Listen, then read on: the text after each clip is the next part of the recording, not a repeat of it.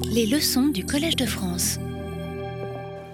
Mesdames et messieurs, chères auditrices et chers auditeurs, bienvenue au troisième cours de notre séquence sur les présences africaines dans les musées d'Europe. Aujourd'hui, le cours s'intitule Avant Berlin. Je rappelle très rapidement ce qui nous a occupé la semaine dernière pour ceux qui auraient raté ce fil-là, et puis nous enchaînons directement. La semaine dernière, le cours était intitulé Premiers objets, et il a été question, à partir d'une carte française de Pierre de Cellier du milieu du XVIe siècle, de voir d'une part quelle représentation les Européens avaient de l'Afrique au milieu du XVIe siècle, c'est-à-dire une représentation très précise sur les côtes et beaucoup moins précise ou pratiquement euh, nulle sur l'intérieur euh, du continent, d'une part, et d'autre part, nous avons essayé de voir comment, euh, au moment où en Europe les cabinets de curiosité, les cabinets des merveilles s'épanouissent, se développent, comment cette connaissance des côtes de l'Afrique était euh, venue enrichir les cultures matérielles de ces cabinets de curiosité et de merveilles? Vous voyez ici l'inventaire euh, du cabinet de curiosité de Munich et nous avons fait connaissance avec un certain type d'objets, en ivoire notamment, les ivoires dits sapi portugais ou béni portugais, qui étaient très prisés dans les cours des riches euh, souverains d'Europe qui collectionnaient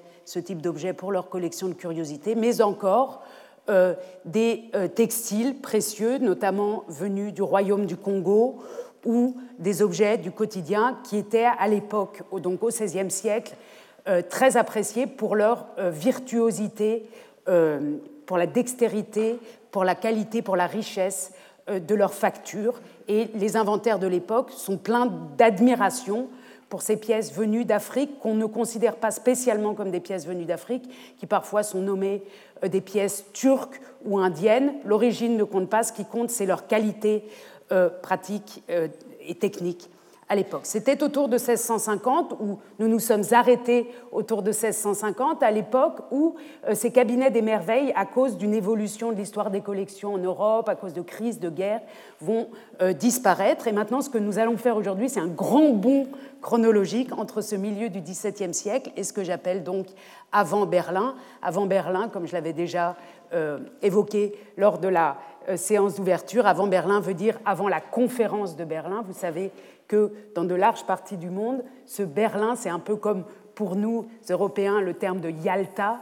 Euh, c'est d'abord le nom d'une ville, mais c'est aussi le nom de cette conférence de 1884-1885, à l'occasion de laquelle, à Berlin, euh, les puissances européennes euh, ont créé les conditions du partage de l'Afrique. Et vous voyez cette caricature bien célèbre de Bismarck coupant l'Afrique comme un gâteau. On y reviendra la semaine prochaine. Ce qui nous occupe maintenant, c'est le grand bond entre les années 1650 et ce milieu du 19e siècle, ces années 1870. Les ouvrages sur lesquels je m'appuie aujourd'hui euh, pour travailler et pour euh, présenter ce, long siècle avec vous sont euh, très nombreux. J'en montre simplement quelques-uns ici. D'Olivier Grenouillot, quand les Européens découvraient l'Afrique intérieure, paru en 2017. À gauche, à droite, sous la direction de Pierre Singaravelou, euh, L'Empire des géographes, géographie, exploration et colonisation, 19e, 20e siècle, mais aussi un ouvrage beaucoup plus ancien de 1985 euh, en allemand, une monographie sur les voyageurs allemands en Afrique au 19e siècle, et c'est une étude d'histoire sociale extrêmement intéressante.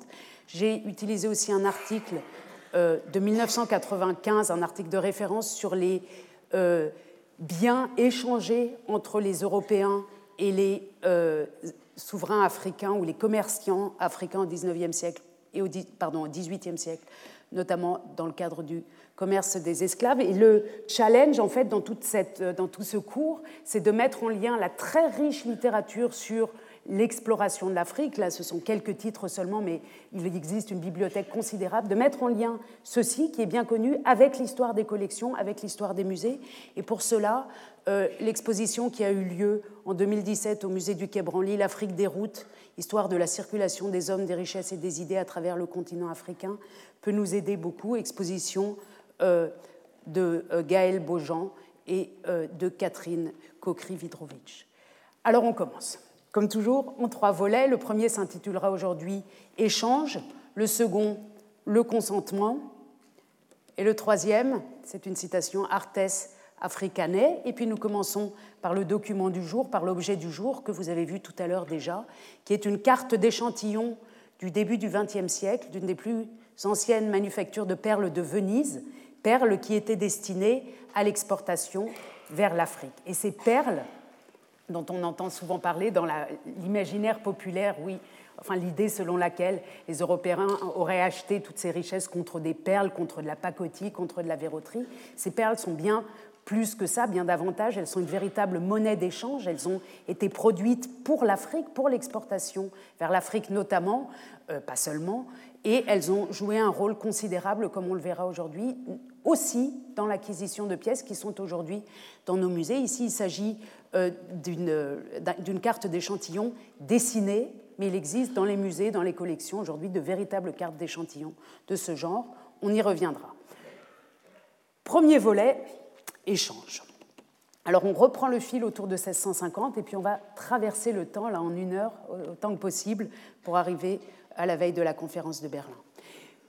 Rappelez-vous, nous avions évoqué euh, la semaine dernière cette description de l'Afrique de Olfert d'Aper, description de l'Afrique parue en 1668 en euh, néerlandais, mais euh, très vite aussi en français quelques années plus tard, description de l'Afrique qui euh, montrait, qui était une compilation de toutes les connaissances connues sur l'Afrique, donc principalement sur les côtes africaines, et une description qui accorde une place considérable à la question du commerce, du négoce, des échanges, de ce qu'il appelle dans la traduction le trafic, entre les puissances européennes qui cherchent à tirer du profit de leur présence sur les côtes africaines et les royaumes africains qui eux-mêmes s'engagent dans ce négoce, dans ce trafic entre guillemets. Si on feuillette cet ouvrage, la description de l'Afrique de euh, Dapper, on trouve à de nombreuses reprises dans la rubrique commerce, et vous voyez que toujours ici, en marge, euh, apparaît cette rubrique en fonction euh, des régions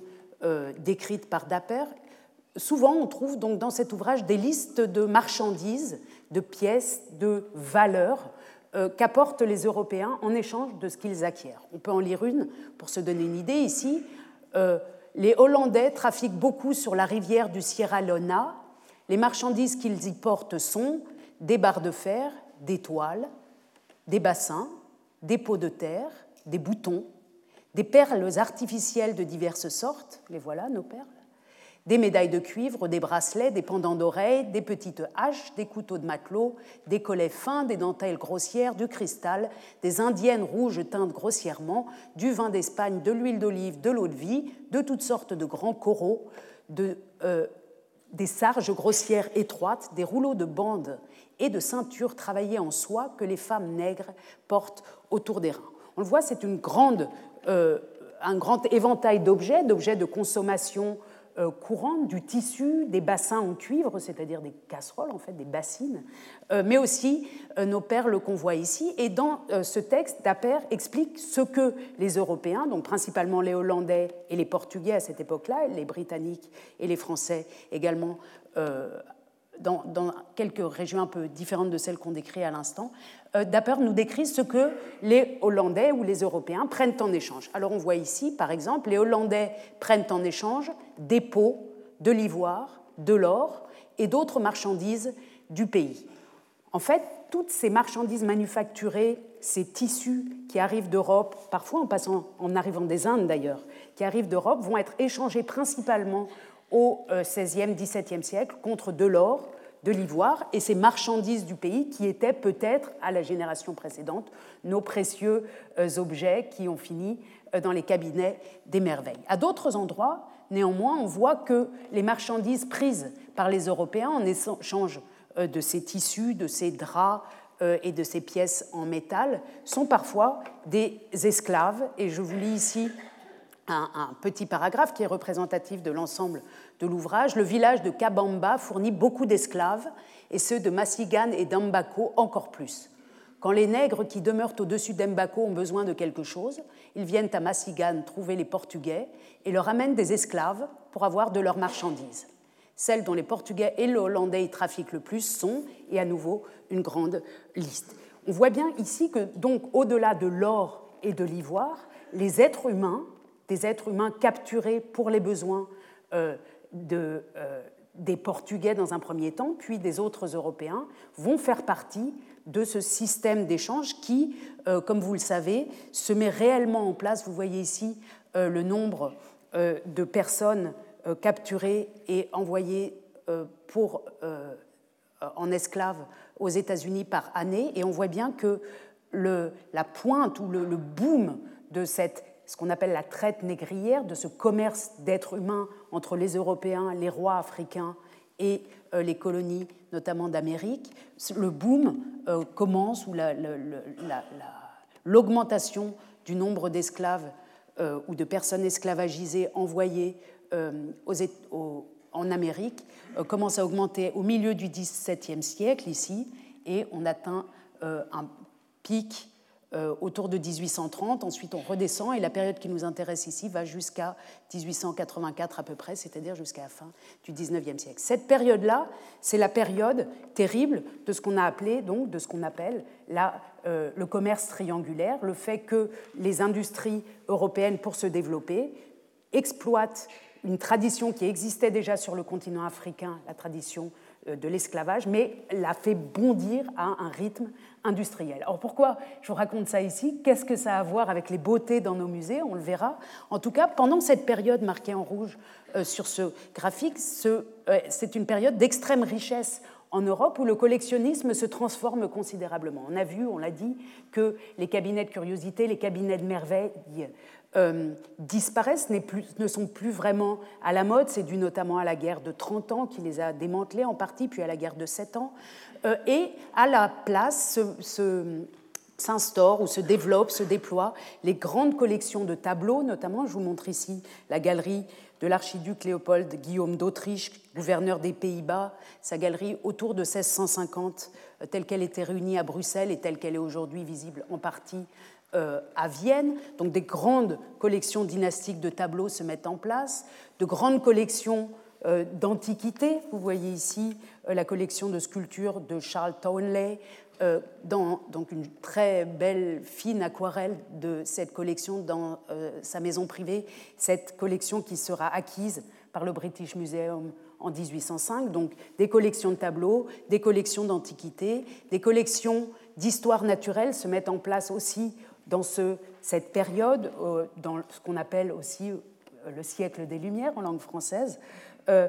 ici, vous voyez une vue du musée Lévérian euh, ouvert euh, à la fin du XVIIIe siècle à Londres et qui réunissait des collections euh, d'histoire naturelle. Donc non seulement le, choix des objets qu'on collectionne change pendant cette période des Lumières, les collections de tableaux strictement de tableaux ou strictement d'antiques ou strictement d'histoire naturelle se mettent en place, les collections se divisent, l'idée qu'on mêle l'histoire naturelle et l'histoire de l'art euh, ne fonctionne plus. C'est le moment de la première division euh, des collections.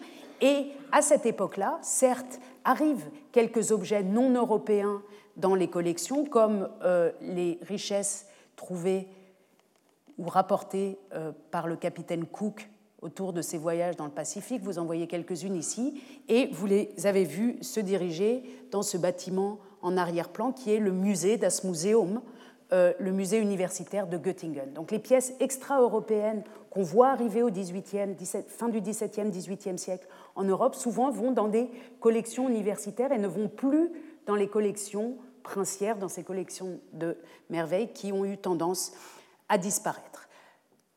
On trouve aussi, donc non seulement une grande vague, une grande, euh, oui, une grande vague d'arrivée euh, de pièces de, venu donc avec les voyages d'exploration dans le Pacifique de Cook, mais encore, vous voyez ici un, manteau euh, d'un chaman, chaman, chaman de Sibérie qui se trouve aussi, qui est euh, aussi légué aux collections de Göttingen, par exemple, euh, au XVIIIe siècle. Donc, le monde extra-européen fait son entrée dans les musées européens, oui, de manière plus large qu'autrefois, mais il le fait dans un certain type de musées, et principalement ces musées universitaire et l'Afrique reste hors jeu. On ne trouve pratiquement aucune pièce venue d'Afrique au sud du Sahara dans les inventaires de ce type de collection à la fin du XVIIe et au XVIIIe siècle. Et même autour de 1850, on ne trouve pas ou on trouve très peu de pièces d'Afrique venues d'Afrique dans ses collections. En 1850, un missionnaire, Hermann Haller, que vous connaissez peut-être euh, parce qu'il est l'un des théoriciens ou des premiers inventeurs de la photographie, qui a écrit des textes extrêmement importants sur la photographie et qui avait vécu longtemps dans l'actuel Ghana, lui-même sur la côte d'Or, écrit un texte ou, tient une conférence à Berlin, une des nombreuses conférences de cette époque contre la traite négrière, contre l'esclavagisme. Et ce texte est extrêmement intéressant parce qu'il montre comment euh, la traite des personnes, la traite des êtres humains, euh, a une influence sur le travail des scientifiques européens et sur le travail même des collectionneurs. Il s'agit donc euh, d'une conférence à une Foitra qu'il a tenue en 1850 avec le titre La vie des nègres de l'Afrique de l'Ouest mit Rücksicht auf den Sklavenhandel, mise en rapport avec le commerce des esclaves. Et il écrit dans ce texte très offensif, très, très, euh, très anti-esclavagiste, l'Afrique est fermement verrouillée, car les différents peuples vivent en guerre constante les uns contre les autres, à cause des esclaves à acquérir. Et la méfiance s'est installée, ce qui rend difficile, voire impossible, pour le savant, d'enquêter sur les mystères qui flottent depuis plus de 3000 ans sur ce continent.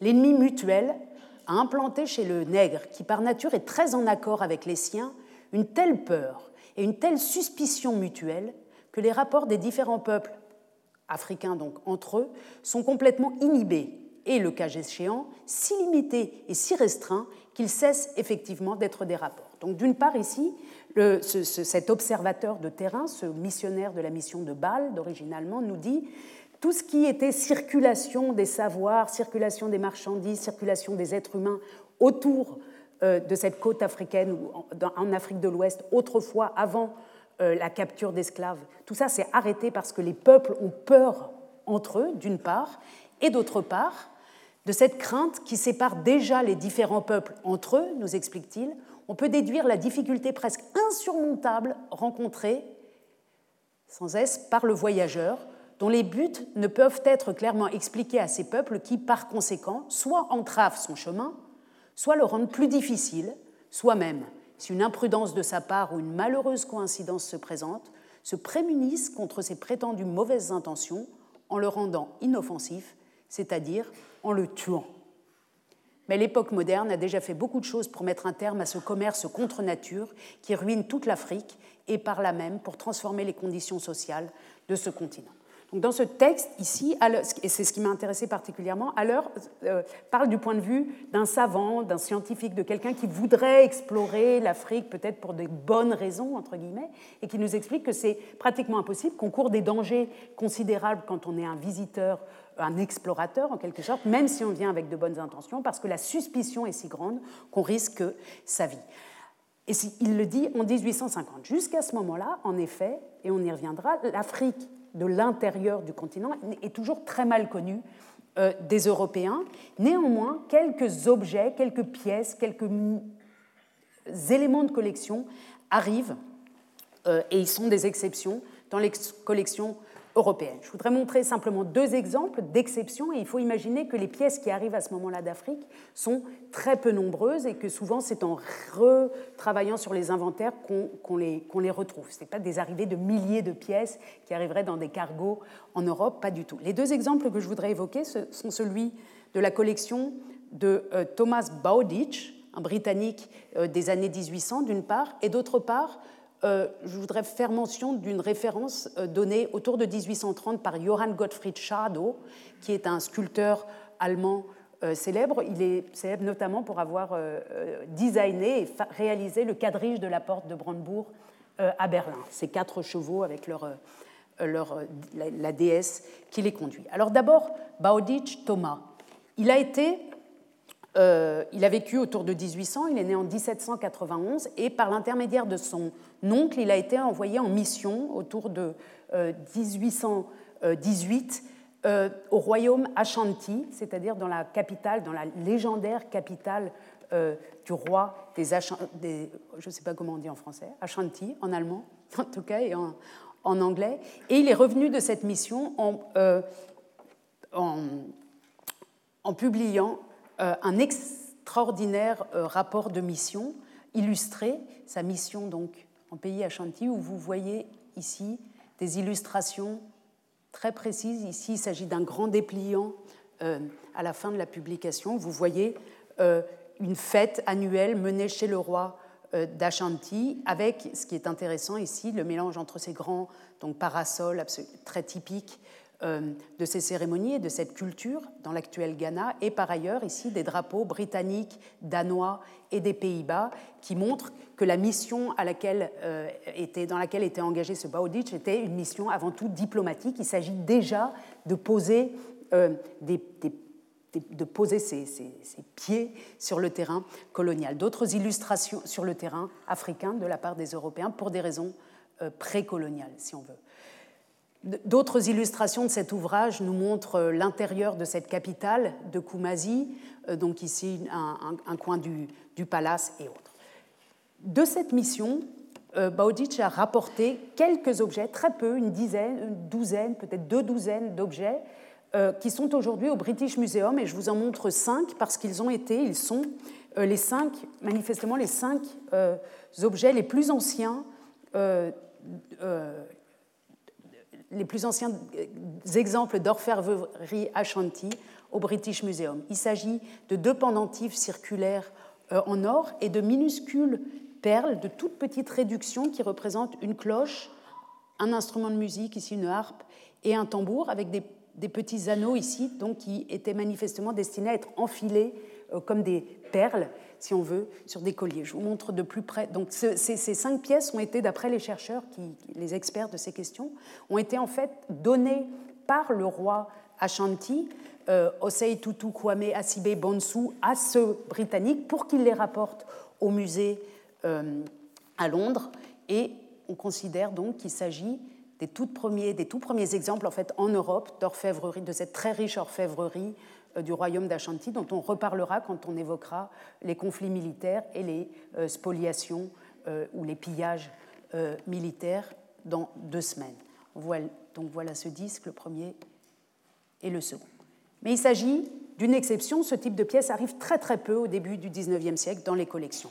Ce qui arrive dans les collections et qui commence à arriver, et là je, vous préviens, c'est pas euh, drôle, nous est indiqué aussi par euh, Johann Gottfried Schadow, donc, que vous voyez ici posant avec son appareil ici de, sculpteur qui permet de, reproduire des mesures, de enfin de mesurer un appareil de mesure. Euh, Shadow, pendant toute sa vie, toute sa vie professionnelle, de, son tout jeune âge à presque à sa mort, a collectionné des portraits de personnes euh, pour les mesurer et pour euh, écrire, pour composer ce qu'il appelle une physionomie nationale, euh, qui a été publiée finalement en 1835, vers la fin de sa vie, donc à Berlin, mais aussi en français, donc en allemand et en français. Elle a été très diffusée à Paris dans les écoles d'art notamment. Physionomie nationale ou observation sur la différence des traits du visage et sur la conformation de la tête de l'homme enrichie de planches synoptiques. Et dans cet ouvrage, à la planche numéro 8, Shadow évoque la chose suivante. Le musée royal de Berlin reçut en 1833 de Baya 13 têtes ayant encore la peau et les cheveux. Elles avaient été achetées sur les lieux par un commissaire qui les avait fait mettre dans l'esprit de vin et les avait envoyées à Berlin où elles arrivèrent très bien conservées. Une émeute de nègres avait eu lieu et hommes, femmes et enfants avaient été tués par la mitraille. En même temps furent envoyés encore neuf crânes. Les têtes m'ont paru si propres à jeter du jour sur la conformation du crâne de la race à laquelle elles appartiennent, et qui est répandue dans beaucoup de pays, que j'ai jugé à propos de leur assigner une place sur ces planches, malgré le dessein que j'avais de ne plus revenir sur elles. Déjà avant 1833, il y avait au Musée royal de Berlin un crâne d'une négresse appelée également Cabinda, que nous avons placé dans la troisième rangée, sous la première, etc. Vous voyez qu'ici, on est dans les premiers moments de ces études de physionomie qui vont devenir, dans les générations qui suivent, la base euh, du racisme dont nous souffrons, enfin des études sur la race, puis du racisme dont nous souffrons aujourd'hui encore. Et si on regarde les planches donc de, ce, euh, de cet ouvrage, on voit bien ici, en haut, euh, ces têtes donc arrivées, j'allais dire arrivées vivantes, donc ces têtes de personnes arrivé dans, des, dans, de, dans, de l'esprit de vin, comme il dit, donc dans des bocaux en fait. Euh, et il est indiqué ici qu'il s'agit de Sechs Köpfe im Königlichen Museum zu Berlin 1833, Osbaya. Donc on voit que ce musée royal euh, de Berlin, qui venait d'ouvrir en 1830, hein, on l'a évoqué dans les cours précédents, ce musée de Schinkel qui comporte au premier étage des tableaux et euh, au rez-de-chaussée des sculptures antiques, était aussi un lieu qui accueille des fragments de personnes euh, esclavagisées d'Afrique envoyées en Amérique qui seront révoltées et qui reviennent en Europe sous forme de pièces de musée. On ne peut pas mieux expliquer la choséification des êtres humains et le, la manière qui au XIXe siècle va être de plus en plus violente, de mettre à distance ces euh, personnes du continent euh, africain, même si dans l'ouvrage de Shadow, tout le monde y passe. Hein. Il, y a, aussi un grand nombre de têtes d'Européens, de Caucasiens et autres. En 1838, dans son introduction dans une lettre qu'il adresse à sa hiérarchie, le directeur de la section ethnographique des musées de Berlin, Léopold von Ledebourg, se regrette qu'il n'y ait pas d'objets, beaucoup d'objets africains dans ses collections. Nous avons souvent regretté la grande absence d'objets ethnographiques africains, car ce que notre institut possède de ce continent se limite à ce que monsieur le professeur Ehrenberg a rapporté d'Abyssinie, c'est-à-dire de l'Éthiopie, et on verra pourquoi, et de Nubie, ainsi qu'à quelques pièces acquises dans la région d'Alger ou auprès des Boshimans, Bushmena. Donc en 1838, à Berlin par exemple, et ce sont des exemples qui valent en fait pour l'Europe. Hein, vous le comprenez, je suis obligée à chaque fois de prendre des exemples euh, euh, pointus pour que les choses soient bien claires et bien palpables, mais ça vaut, c'est un, mouvement qui vaut pour l'Europe. Dans les années 30, on n'a presque rien d'Afrique, et même en 1800, autour de 1850, quand le musée de Berlin, le musée ethnographique, déménage au Neues Museum et s'installe, vous voyez ici, Sammlung für Völkerkunde, Sammlung für Völkerkunde, donc dans le Neues Museum où il y a les antiquités égyptiennes, les antiquités romaines, etc., et où vont être désormais ici la Völkerkunde, c'est-à-dire l'ethnographie. Même là, dans les années 1840, euh, on se plaint à Berlin que euh, l'Afrique est très absente.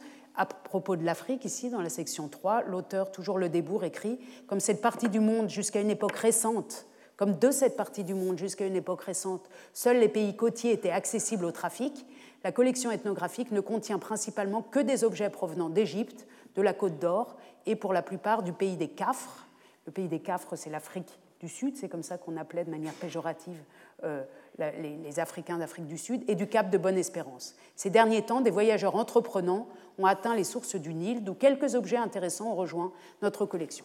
Vous voyez ici, même les premiers explorateurs, ce qu'ils rapportent, c'est quelques objets seulement, quelques objets intéressants. On n'est pas encore du tout euh, dans ces grandes masses qu'on va découvrir euh, dans les semaines qui viennent. À Paris, la situation est semblable. Vous voyez ici euh, le, complexe du Louvre et des Tuileries autour de 1850. Quand on lit les guides de voyage de l'époque, comme le fameux guide de Richard en 1854, on apprend que euh, le Louvre, les musées impériaux du Louvre sont au nombre de 13, et parmi ces 13 musées, euh, je vous passe les six premiers, le septième est le musée naval, ou qu'on appelle aussi le musée de marine, euh, comportant 10 ou 11 salles, et le musée ethnographique à l'extrémité du musée naval. Les autres musées sont ailleurs dans l'espace. Et si on regarde les plans de cette époque, on voit bien que le long de la rue de Rivoli, ici, dans cette aile autour de la cour du Louvre, se trouve le musée de Marine, toutes les onze salles du musée de Marine, et au bout du musée de Marine, qui commence ici, musée de Marine, ce musée ethnographique et à côté le musée chinois qui continue ici. Donc une petite salle en fait, intitulée, appelée musée ethnographique dans ces années-là, dont on a quelques vues extrêmement rares. Vous en voyez une euh, ici qui représente donc euh, ces salles du Louvre avec des trophées de flèches, d'armes euh, qui sont placées de manière plutôt décorative, avec mêlées à des maquettes de bateaux, puisque toutes ces collections ethnographiques arrivent par des bateaux. C'est ça la logique hein, de mettre un musée ethnographique avec, avec le musée naval, c'est que ces pièces arrivent avec les bateaux, arrivent avec le commerce, c'est la logique initiale. Et pour les visiteurs, la différence entre le musée ethnographique, le musée chinois et le musée naval n'est pas du tout claire si on regarde ce même euh, guide de voyage que j'évoquais, on voit qu'il est question du musée naval situé dans l'aile orientale du Louvre, etc. Musée ethnologique, il est situé à l'extrémité du musée naval et renferme une foule d'objets curieux relatifs aux mœurs et aux usages des peuples, et particulièrement des Chinois. Donc là encore, la présence de l'Afrique est quasiment inexistante. On trouve le même phénomène à Londres, où dans ces années-là, euh, les salles ethnographiques sont, c'est le numéro 3 ici, euh, sont placées dans un espace assez restreint et c'est seulement une génération plus tard ou plusieurs décennies plus tard qu'elles vont échanger avec les salles de zoologie qui vont déménager du British Museum vers le milieu du 19e euh, siècle et faire de la place pour les collections ethnographiques. On y reviendra. Deuxième volet, enfin, le consentement. On a fait ce, grand bond historique, là on a essayé de regarder comment les collections avaient évolué au XVIIe et XVIIIe siècle et comment elles avaient accueilli ou non des objets extra-européens. Elles en accueillent, oui, mais pas ou très peu d'objets africains. La question du consentement, c'est aussi la question des gestes de l'appropriation et euh, la question qui se pose pour, nous, pour, nous tous qui nous intéressons à l'histoire des collections, c'est de savoir comment les pièces qui vont progressivement, avec l'exploration de l'Afrique, arriver dans nos collections, comment elles ont été prises et qu'est-ce qu'on peut en savoir aujourd'hui, plusieurs euh, 100 ans, 150 ans plus tard.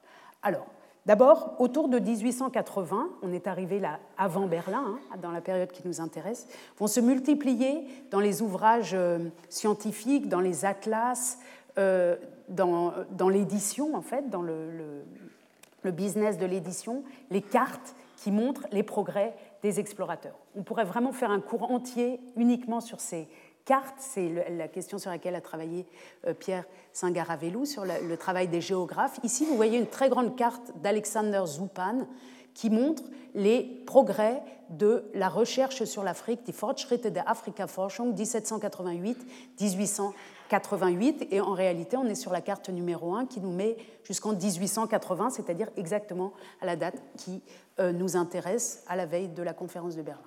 Dans euh, ce, on dirait presque un storyboard de film ici. Hein. On, imagine bien la vidéo qui va avec ce film, euh, qu'on pourrait voir aujourd'hui sur YouTube. Euh, on, voit l'Afrique avec des zones rouges, marquées en rouge, qui sont les zones connues des Européens. Donc autour de 1780, presque rien, et surtout les régions côtières, à part la région euh, de l'Égypte et du Nil, du Soudan, de la Nubie. Et puis, en avançant à travers les décennies, on arrive à une situation en 1860, 70, 80 où les parties rouges sont de plus en plus nombreuses, où on voit que l'intérieur de l'Afrique est maintenant peut-être pas connu, mais en tout cas euh, traversé par les voyageurs européens. Je vous montre un peu, j'ai essayé de faire le film là, 1850 donc, et 1880, où presque tout, enfin, où de, nombreuses régions de l'intérieur du subcontinent au sud du Sahara maintenant sont désormais connus, avec quelques blancs, comme on les appelle encore sur la carte, notamment euh, la région du Cameroun et euh, du Congo, qui reste très blanche ici, mais on y reviendra. Alors ce type de carte se, multiplie, comme je le disais, et elle nous montre l'avancée de ce que les Européens croient avoir comme connaissance sur l'Afrique, ou en tout cas leur avancée physique à l'intérieur de l'Afrique et leur mesure des cartes. Une autre carte remarquable de la même période est une carte qui représente les voyages euh, d'explorateurs sur le continent africain et qui est euh, doté à droite et à gauche d'un registre alphabétique de tous les explorateurs, tous des hommes bien sûr, euh, qui ont traversé, tous des hommes seuls ici en plus, on a l'impression qu'ils voyagent seuls, qui ont traversé le continent africain d'un côté et de l'autre côté un, une chronologie de leur entrée dans les différentes régions. Le terme, j'ai dit entrée, le terme de l'époque, c'est la pénétration sur le continent euh, africain. Donc vous voyez ici die wichtigsten Forschungsreisen in les euh, voyages de recherche, les voyages euh, d'explorateurs. Forschung, c'est la recherche en Afrique jusqu'à la fin de l'année 1884. Et si on zoome, on trouve à chaque petit trait, alors ces traits rouges et bleus et noirs ne sont pas des fleuves, mais c'est le trajet de ces explorateurs. Certains vous sont bien connus et si on, en prend quelques-uns seulement, ils sont extrêmement nombreux par ordre alphabétique, par ordre chronologique. On a Mungo Park, le britannique, euh, dans, euh, à l'ouest dans la religion de l'Ouest à la fin du XVIIIe, René Caillé, Livingstone, bien sûr, Schweinfurt, Georg Schweinfurt, sur lequel on reviendra dans un instant, Henry Morton Stanley, qui va à la recherche de Livingstone, ou encore Pierre euh, et Jacques et leur équipe Savorgnan de Brazza euh, à la fin des années 70. Ce ne sont ici que six ou sept exemples sur une foule d'explorateurs qui, tous, à cette époque, d'une part, ont été héroïsés dans nos villes européennes. Vous voyez, je vous montre certains monuments. Celui-ci est un monument pour Mungo Park. Ici, un monument ou la, tête d'un monument pour René Caillé, euh, David Livingstone. Euh, il s'agit parfois de monuments qu'on trouve dans plusieurs villes. Donc des personnages qui ont été héroïsés, Stanley, bien sûr, les Allemands, euh, et ici, dans une très belle photographie légendaire de Nadar, Pierre Savorgnan, euh, de Brazza qui pose dans l'atelier de Nadar. On voit bien que le décor est un décor posé qui pose un costume euh, d'explorateur. Donc des personnes qui, de leur vivant, se sont présentées comme des explorateurs, se sont mises en scène comme des explorateurs, et que la mémoire collective, notamment par le biais des documents, mais aussi par celle des livres scolaires, etc., a élevé euh, à un niveau de, de, notoriété extrême, y compris jusqu'en Tchécoslovaquie, par exemple, où euh, on, trouve une grande vénération du docteur Émile Holub, euh, dont les collections sont en partie à Prague, euh, et qui était lui aussi, on y reviendra, en, action en Afrique du Sud au XIXe siècle, avant le moment de la conférence de Berlin. Tous ces voyageurs, tous ces explorateurs qui, qui sont de types différents. Certains sont plutôt des savants, certains autres sont plutôt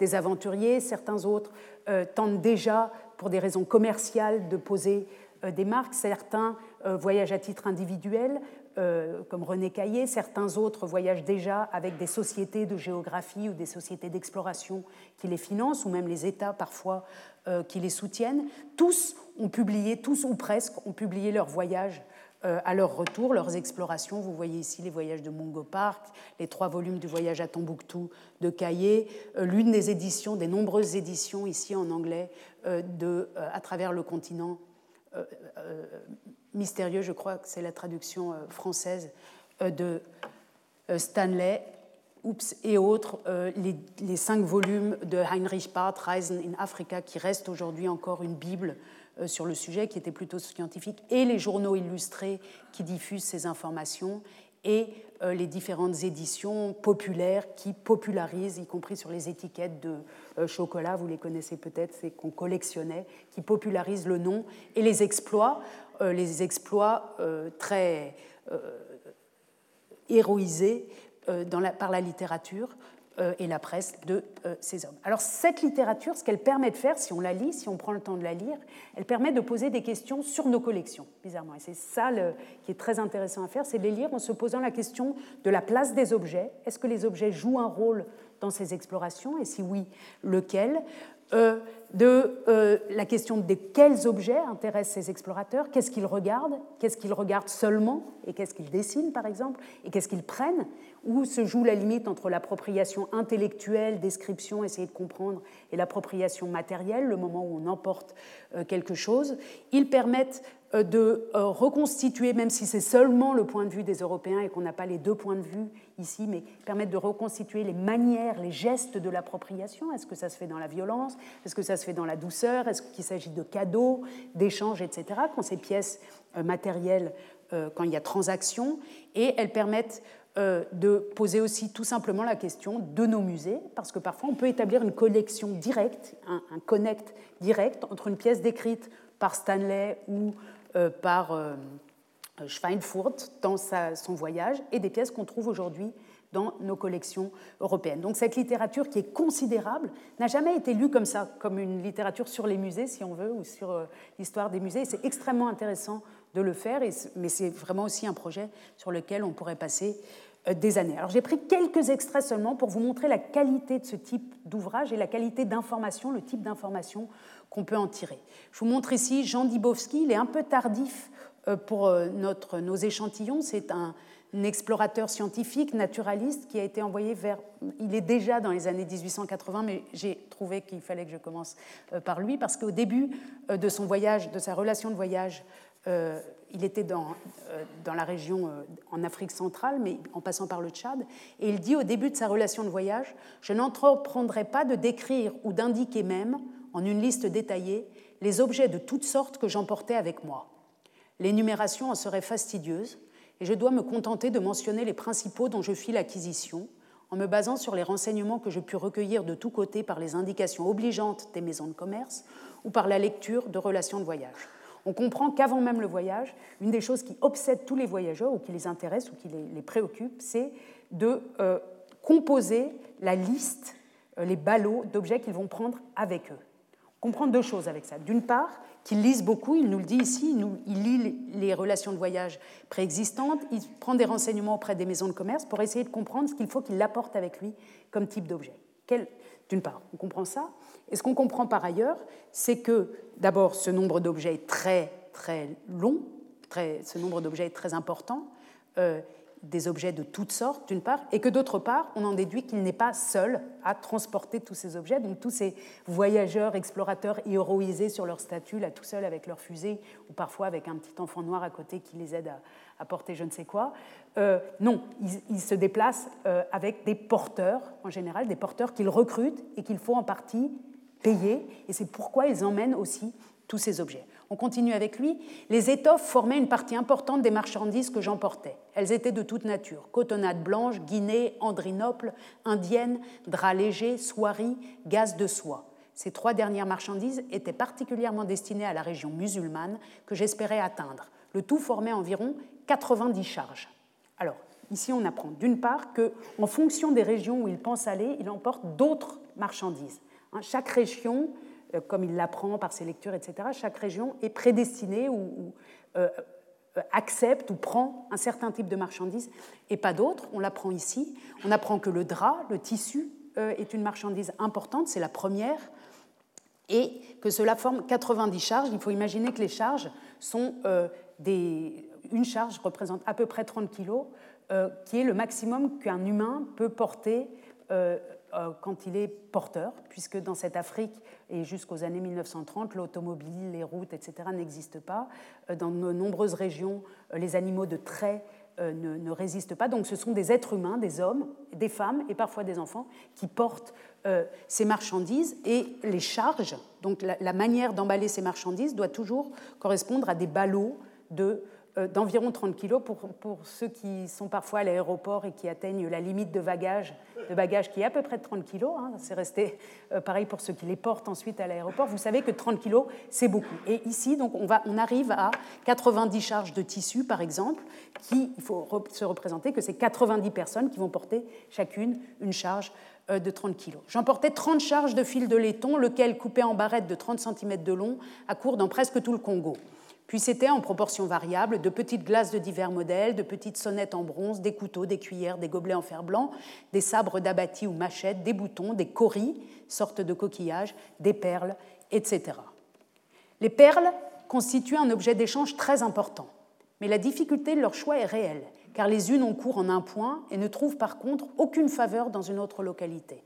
Il faut donc emporter surtout un stock important de celles qui sont reconnues bonnes et un assortiment plus faible d'autres variétés que l'on essaiera de faire passer.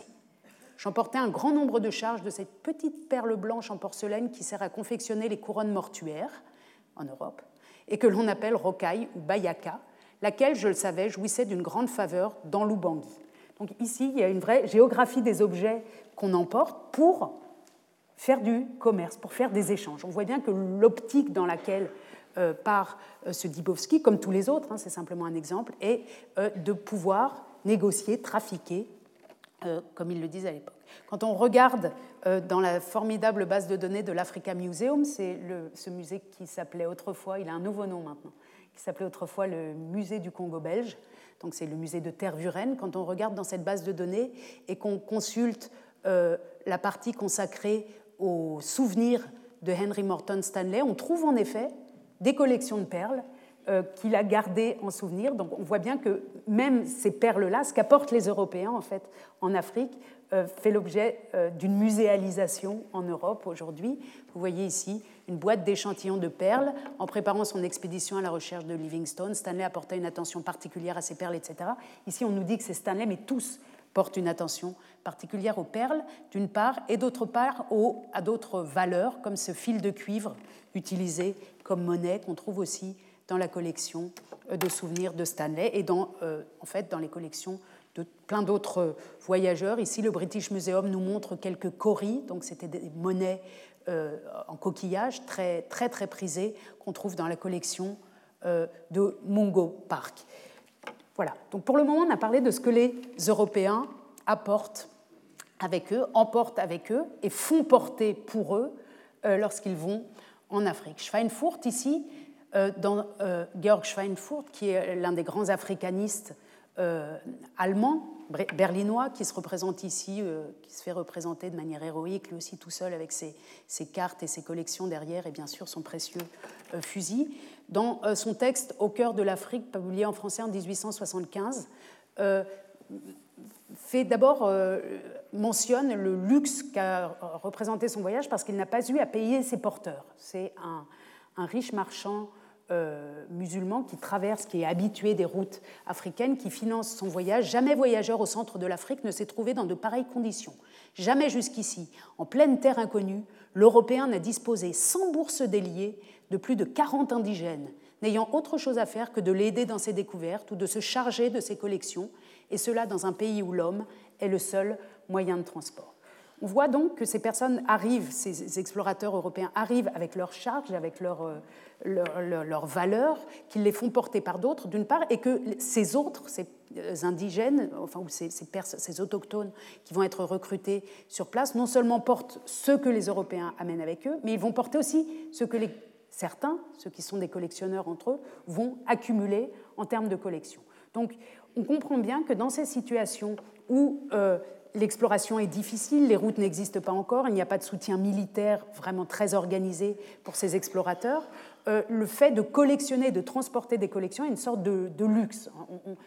On, les voit négocier toujours, est-ce que je garde ma collection euh, est-ce que je garde plutôt des perles ou ma collection? Parfois, les collections tombent à l'eau parce que les porteurs n'ont pas réussi à les maintenir, etc. Il y a une logistique très compliquée de la collection. Vous voyez que Stanley, lui, avait 230 caisses euh, pour 280, 230 charges pour 283 porteurs lors de son second euh, voyage au centre de l'Afrique. Alors, oh, on a l'idée maintenant que ces voyageurs arrivent avec une quantité de marchandises, de marchandises manufacturées, de perles, etc., pour échanger pour payer leurs porteurs et puis pour échanger euh, sur place et pour acquérir euh, des pièces et autres que de la nourriture. Ce n'est pas forcément euh, le cas et certains vont décrire principalement ce qu'ils voient et décrire notamment d'autres objets. Je voudrais absolument vous montrer ce passage du célèbre récit de Stanley à travers le continent mystérieux où il va à la rencontre du roi Romanica et il décrit le musée on va y revenir, le musée du roi Romanica. Donc, ce qu'on voit ici, c'est qu'il y a une, en Afrique, dans ces régions d'Afrique que les Européens visitent, une culture que les Européens appellent une culture du musée. En tout cas, il y a une culture de la collection et de, la, de, la mise en valeur de ces collections. On va lire ensemble. Les armes et les divers articles de la collection étaient rangés dans un ordre parfait qui témoignait du soin que Romanica prenait de ses trésors.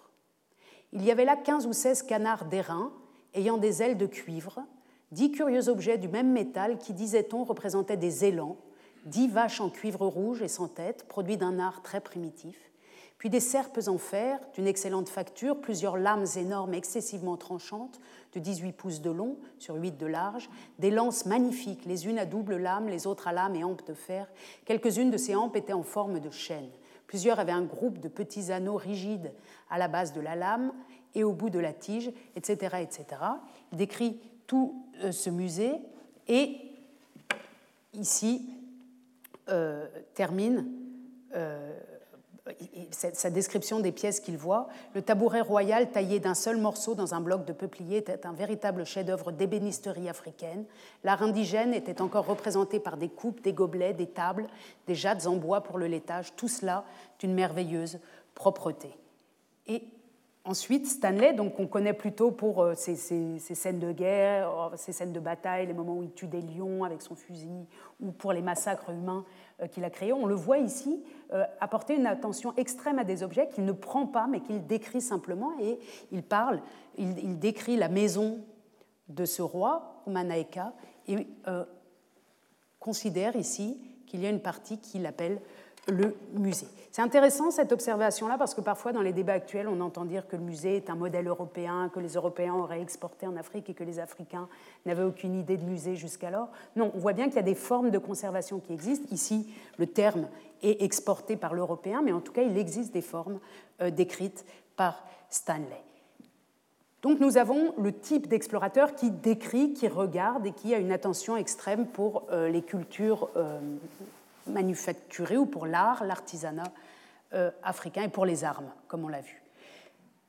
On voit dans ces récits de voyage des moments d'achat, de pièces qui vont être achetées ou pas, mais qui, que les explorateurs désirent acheter. Ici encore, euh, Pierre Savorgnan de Brazza en 1883, toujours dans l'atelier de Nadar. Il écrit en 1884 euh, à euh, un, correspondant Mon cher Antoine, donc il écrit depuis la rive droite du Congo, je t'écris ces lignes pour ne pas perdre l'occasion qui m'est offerte de t'envoyer des nouvelles. J'ai eu la bonne fortune d'acheter pour une collection un couteau des plus intéressants. C'est un couteau Niam Niam. C'est une de ces armes de jet décrites dans le livre de Schweinfurt. Je crois que j'ai eu de la chance de pouvoir l'acheter parce que c'est un de ces couteaux qui ont une grande valeur ethnographique, mais qu'on ne se peut procurer à aucun prix. Dans ce cas, bien malgré moi, je me résigne à n'en prendre que le croquis. Voici l'esquisse de celui dont je t'ai parlé. Il est tout en fer et long d'environ 50 cm. Hors le manche, toutes les parties en sont tranchantes. Ici, on voit donc un, euh, un explorateur, un collectionneur qui va acheter, qui essaye d'acheter des pièces et quand il n'arrive pas à les acheter, il s'agit ici encore de ces armes de jet, on en reparlera euh, plus tard, qui étaient des armes, euh, en partie des armes d'apparat, très belles. Donc quand il n'arrive pas à acheter un objet, il le dessine. On est ici aussi dans une forme de, oui, de consentement. En fait, si l'autre ne veut pas céder son objet, eh bien, on se résigne, comme il l'écrit ici, à le dessiner. On voit dans euh, cette manière d'être en contact avec les cultures matérielles euh, de l'Afrique, de la part de ces Européens du 19e, de la deuxième moitié du 19e siècle aussi, des pratiques d'échange. Alors des pratiques d'échange qui marchent ou qui ratent. Souvent ça rate dans ces récits. Euh, voilà Georg Schweinfurt que j'évoquais tout à l'heure, qui a donc publié euh, en deux tomes son récit euh, de voyage au cœur de l'Afrique. Il évoque euh, la rencontre avec un, roi. Ils ont besoin, ces explorateurs, du soutien de ces rois pour avancer. Hein. Vous comprenez bien qu'ils sont obligés de négocier, ils ne peuvent pas passer par la force. Le lendemain, de très bonne heure, je commençais par aller faire une visite au chef et lui porter un beau présent de perles de verre, d'une qualité et d'un modèle qu'on n'avait pas encore vu dans cette partie de l'Afrique. Donc là, il pense qu'il va faire un sacré effet avec ces perles inconnues. Non seulement je ne reçus pas en échange le moindre cadeau, mais on me fit payer les objets les plus minimes, tels que les patates, les racines de colocase ou la poule dont j'eus besoin. Donc ici, une tentative d'échange, il apporte de belles choses, on lui donne rien. Comme je me plaignais de ne pas obtenir gratuitement les denrées les plus vulgaires en retour de mes largesses, il me fut bel et bien fait cette réponse toute africaine Si je t'apporte de bonnes choses, ne dois-tu pas les payer? Ici, alors, encore, euh, on voit des résistances, on voit des, des, moments où l'échange ne se fait pas. Souvent, il se fait, mais parfois, il ne se fait pas. Et on est dans un rapport, on pourrait dire, d'égal à égal, comme, euh, euh, l'autre, comme il pourrait avoir lieu entre Européens. Autre exemple d'échec cuisant, celui d'Alfred Marsh, qui a mené trois voyages dans l'Afrique occidentale qu'il a publié en 1879. Lui aussi, pour rendre propice un roi, il lui donne un rang de fort belles perles rouges très recherchées dans le bas gouet. Le roi s'écarte avec ses hommes, tout le monde se consulte et se montre les perles, puis définitivement on vient me les rendre. Les perles rouges, disent-ils, n'ont pas de valeur chez eux. Par conséquent, il faut que je les remplace par des perles noires. Comme je n'en ai pas, je refuse simplement, et tout se termine ainsi. Pas d'usage de la force, on échoue ici puisque l'échange ne peut pas avoir lieu. Mais euh, Marche, qui collectionne principalement des animaux, enfin des peaux d'animaux qui vont être ensuite empaillés et, arriver dans les collections et être mis en scène dans les collections euh, d'histoire naturelle, euh, par exemple, voit un, chat. C'est la première fois qu'il voit un chat en Afrique. Sinon, alors pour les, animaux qui ne sont pas des animaux domestiques, ces explorateurs n'ont aucun scrupule à les tuer, puisqu'ils n'appartiennent à personne. On les tue, on les prend, les autres les portent, on les fait empailler, etc. Ça, euh, c'est à toutes les pages de ces récits. Mais ici, Alfred Marsh voit un chat. Je vis dans ce village un chat magnifique, le premier et le seul que j'ai aperçu dans la haut de la rivière. Je ne pus l'avoir à aucun prix. On voit que là encore, il renonce à tuer, à prendre euh, ce chat. puisque la résistance de l'autre ou le consentement de l'autre n'est pas donné. Dernier exemple qui, va dans la lignée de ce que j'évoquais au début avec, avec Shadow, Schweinfurt, lui, va aussi collectionner de manière très avide des crânes humains. Donc on a vu qu'à partir des années 30, toute l'Europe euh, et un certain type de musées euh, prises dans ces études de physionomie, d'anthropologie, sont à la recherche de crânes les plus nombreux possibles pour faire des études sur les différences entre les races. Et ce Schweinfurt est le premier à chercher beaucoup, beaucoup de crânes. Il, trouve des, ici, euh, à cet endroit de, son texte, il trouve un, un, monument, en fait, un, lieu où sont accrochés de nombreux crânes animaux et humains et qui sert de, de lieu de culte dans, un village, il écrit Je commençais immédiatement mes recherches craniologiques. Dans son zèle à seconder mes désirs, Abdes Samad grimpa aux arbres votifs, donc c'est ce lieu de culte, ces arbres votifs. Il les compare dans la page d'avant à des arbres de Noël, avec des crânes à la place des boules. Dans son zèle à seconder mes désirs, Abdes Samad grimpa aux arbres votifs pour me procurer des têtes de chimpanzés, ce qui étonna vivement les indigènes, dont tous les regards étaient fixés sur nous. Vous avez des masses d'esclaves, s'écriait-il, et vous travaillez de la sorte, vous, de grand chef Comment n'êtes-vous pas honteux? Il y avait dans ces paroles moitié ironie, moitié reproche pour notre façon peu légale de nous emparer de leurs biens. Mais prenant un air de munificence, je fis de si grande largesse d'anneaux de cuivre que la plus haute considération nous fut bientôt rendue. Ici, on voit quelqu'un s'approprier, donc sans le consentement des populations locales, des objets sacrés, euh, d'une part, et d'autre part, et alors c'est vraiment la vue de l'Européen, il dit que finalement il les achète, finalement il les paye et tout le monde est content. On peut imaginer que si on avait la source contraire, euh, on, aurait un autre son de cloche sur ce type de questions, probablement que euh, le fait d'acheter avec de l'argent ou du fil de cuivre des ancêtres ou un lieu de culte n'était absolument pas quelque chose qui pouvait contenter tout le monde, mais ici les sources, dans ce cas précis, nous manquent. Voilà, on a vu différents types euh, d'interactions, différentes manières de s'approprier ou non euh, des objets euh, dans les régions traversées. Et ce qui est intéressant, c'est de voir comment certains explorateurs se moquent d'autres explorateurs ou se moquent de leurs pratiques, notamment du collectionnisme. Vous voyez ici celui qu'on a appelé Emin Pacha, qui s'appelle en fait Edward Schnitzer, un, un, Silésien qui a été longtemps euh, gouverneur de la province égyptienne d'Équatoria sur le Haut-Nil et qui a dû, euh, au moment d'une crise diplomatique et militaire, être sauvé par Stanley. Stanley va à la recherche euh, de ce Emin Pacha et décrit dans un ouvrage qui s'appelle Dans les ténèbres de l'Afrique, recherche, délivrance et retraite d'Emin Pacha, décrit, une fois qu'il a retrouvé ou délivré ce savant, comment ce savant se comporte. Pendant ces quelques jours, le Pacha n'a pas cessé d'augmenter sa collection ornithologique. Alouettes, merles, pinsons, apivores, plantanophages, oiseaux-soleil, etc.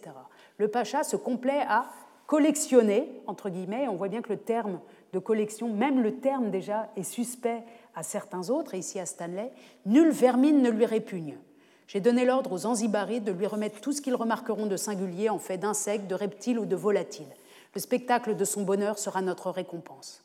Chaque matin, Rajab, son secrétaire, furette de droite et de gauche, assassine tout citoyen des airs qu'il peut surprendre, c'est-à-dire tire sur les oiseaux, apporte ses victimes au maître, qui caresse amoureusement la bête morte, puis ordonne avec flegme de l'écorcher. La nuit venue, l'objet a été bourré de coton, et dans un jour ou deux, on l'emballera pour augmenter les trésors du British Museum. Donc, collection euh, zoologique euh, et qui inspire un, oui, un certain dégoût en fait à Stanley. Ces collectionneurs me frappent comme appartenant eux-mêmes à une espèce rare. Schweinfurt faisait bouillir les têtes de Montboutou égorgées pour en orner un musée à Berlin. Et en effet, on voit Schweinfurt décrire sa manière de traiter les crânes sur place, si bien que euh, les populations locales croient qu'il les mange, qu'il est carnivore, parce qu'il les fait bouillir dans une marmite. Et d'ailleurs, on se demande qui est le plus euh, carnivore, pardon, enfin, anthropophage des deux. Mine se propose d'en faire autant si nous nous colletons avec les Onyouro. Je hasardais l'observation que l'idée est répugnante et déplairait peut-être aux Anzibaris. Il sourit, tout pour la science. Et ce tout pour la science, et on va finir euh, là-dessus, nous mène aux collections qui sont euh, formées à ce moment-là, donc dans la deuxième moitié du XIXe siècle, par ces explorateurs, qui sont des collections à la fois zoologiques, Ici, vous voyez une panthère qui a été peut-être tuée par Pierre Sagornian, Savornian de Brazaï, qui se trouve aujourd'hui au musée du Quai Branly. On trouve des quantités d'oiseaux, ici l'un de ceux pris au Congo par M. Braza, ici le socle. Entre-temps, il est au musée Homme d'histoire naturelle, mais il a été démonté de son socle. Des herbiers, donc de la botanique. Ici encore, une pièce rapportée euh, du Congo par la mission de Brazza, et puis ces fameux crânes, ces ossements, euh, qui sont aujourd'hui conservés euh, ici en France, mais dans tous les musées d'Europe, dans des boîtes, et dont je vous épargne la vue. Donc les objets qui arrivent arrivent en général de manière... Ce sont des collections complètes, avec de la zoologie, de l'ornithologie, de la botanique, des objets d'ethnographie, et tout ça euh, et ensuite dispersés dans les différentes collections quand ça arrive dans les différentes capitales. À Paris, par exemple, le tout premier numéro que porte, le tout premier, la toute première pièce portée à l'inventaire du musée du Quai Branly actuel, donc dans l'ancêtre du musée du Quai Branly, est une cuillère. Vous voyez qu'elle porte le numéro 71, ce qui veut dire euh, euh, musée du Trocadéro, en fait, musée d'ethnographie, c'est son origine. 1877, l'année où elle a été portée à l'inventaire, 1, 1. Et en 77, le musée du Trocadéro n'existait pas encore. Il a été créé en 78, donc c'est vraiment la toute première pièce. Et cette toute première pièce est une cuillère, euh, euh, une grande cuillère en provenance du Gabon, apportée par Alfred March, celui qui n'a pas eu le chat tout à l'heure, que vous voyez ici. Donc, ce sont des collections ethnographiques qui comportent des objets d'usage, des armes, des paniers également. Je vous montre ici quelques exemplaires euh, venus de la mission d'Alfred Marsh et qui sont aujourd'hui au musée du Quai Branly, mais aussi ici un, grand masque tequé très spectaculaire qui a été rapporté euh, par l'équipe euh, de Pierre Savornian de Brazza et qui a été décrite par ses membres, un masque donc rituel, un masque qui sert à des rites et dont Charles de Chavannes, qui était l'explorateur qui euh, qui était lors de cette mission, qui a rapporté ce, masque à, Paris, indique dans ses souvenirs, dans ses mémoires, euh, republiés tardivement en 1935, mais on parle des années 1880, sous un masque grossier historié de coris et peinturluré, pend une vaste robe à godets qui couvre les pieds. Dans la longue robe qui cache ses pieds, le fétiche masqué exécute des sortes de valses, il allonge peu à peu en dansant la taille du fétiche qui devient impressionnante. Il allonge ou rentre le cou avec des mouvements de torsion d'un ridicule achevé qu'il conduit parfois jusqu'à raser le sol, cela durant des quarts d'heure au milieu des chants, des cris et du tam-tam. Ici, on voit bien que la description n'est plus une description euh, d'admiration pour la facture ou d'admiration pour euh, ces danses qui sont liées, mais ici le, scientifique nous parle d'une cérémonie ridicule et il est vraiment dans, une logique de, distanciation, même si aujourd'hui, maintenant, plusieurs siècles plus tard, on, euh, reconnaît et on connaît mieux les rites liés à cette pièce. Je finis rapidement parce que le temps nous presse en vous montrant quelques autres objets qui ont été dessinés ou publiés ici par Alfred Marsh, qu'on a déjà évoqué, qui est donc le premier à avoir donné sa collection euh, à, ce qui est devenu le musée d'ethnographie euh, à Paris, des armes, ustensiles et objets divers rapportés par M. March et donnés au muséum ethnographique, nous dit la légende. Ils sont présentés ici sous forme de trophées. Et en effet, quand on les compare avec euh, les, bases de données remarquables du musée du Quai Branly, on retrouve ces pièces telles qu'elles sont reproduites ici, ou encore ici, mission de M. Marche sur le fleuve Ogoué, peigne en cuivre et idole de bois recouvert de feuilles de cuivre jaune plaqué.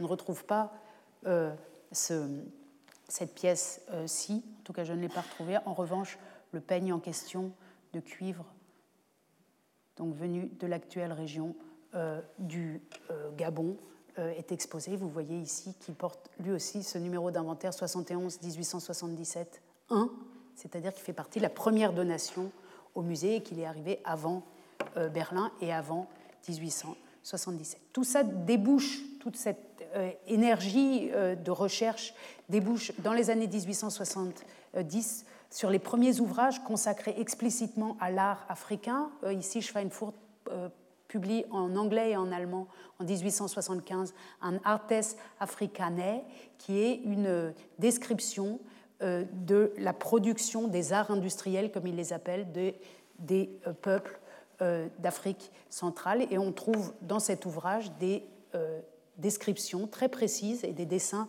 d'objets à propos desquels Schweinfurt insiste où il insiste sur le fait qu'il les a vus lui-même et qu'ils sont bien supérieurs donc à ces pièces de musée, puisque les musées, souvent, ne savent absolument pas euh, ce qu'ils ont. Je finis là-dessus. Les musées ethnographiques d'Europe, écrit-il dans l'introduction, donc ici c'est la traduction française de la traduction anglaise, aussi jeunes soient-ils par rapport aux autres institutions scientifiques de notre temps, offrent néanmoins un grand nombre d'objets qui éclairent la vie économique des, des, Africains du centre et dont la compilation et la description selon le plan de la présente publication auraient pu accroître sensiblement la richesse et la portée. Donc il dit qu'il aurait pu dessiner ce qu'il y avait dans les musées européens, mais l'auteur n'a pas voulu communiquer, n'a voulu euh, parler seulement de ses propres dessins et de sa propre expérience de ces objets, dont l'origine dans les musées est souvent aussi erronée ou inexacte que l'interprétation de leur utilisation. La mauvaise qualité de nombreuses pièces exposées dans ces collections, dans les musées, semblait être une raison supplémentaire d'exclure tout ce qui n'était pas collecté ou observé par l'auteur lui-même. Nous voilà donc au début de l'ethnographie matérielle, de la connaissance des cultures matérielles africaines. Il est 12h05 et nous nous retrouvons la semaine prochaine avec le sujet des musées, de grands musées vides, point d'interrogation. Je vous remercie. Retrouvez tous les contenus du Collège de France sur www.colège-2-france.fr.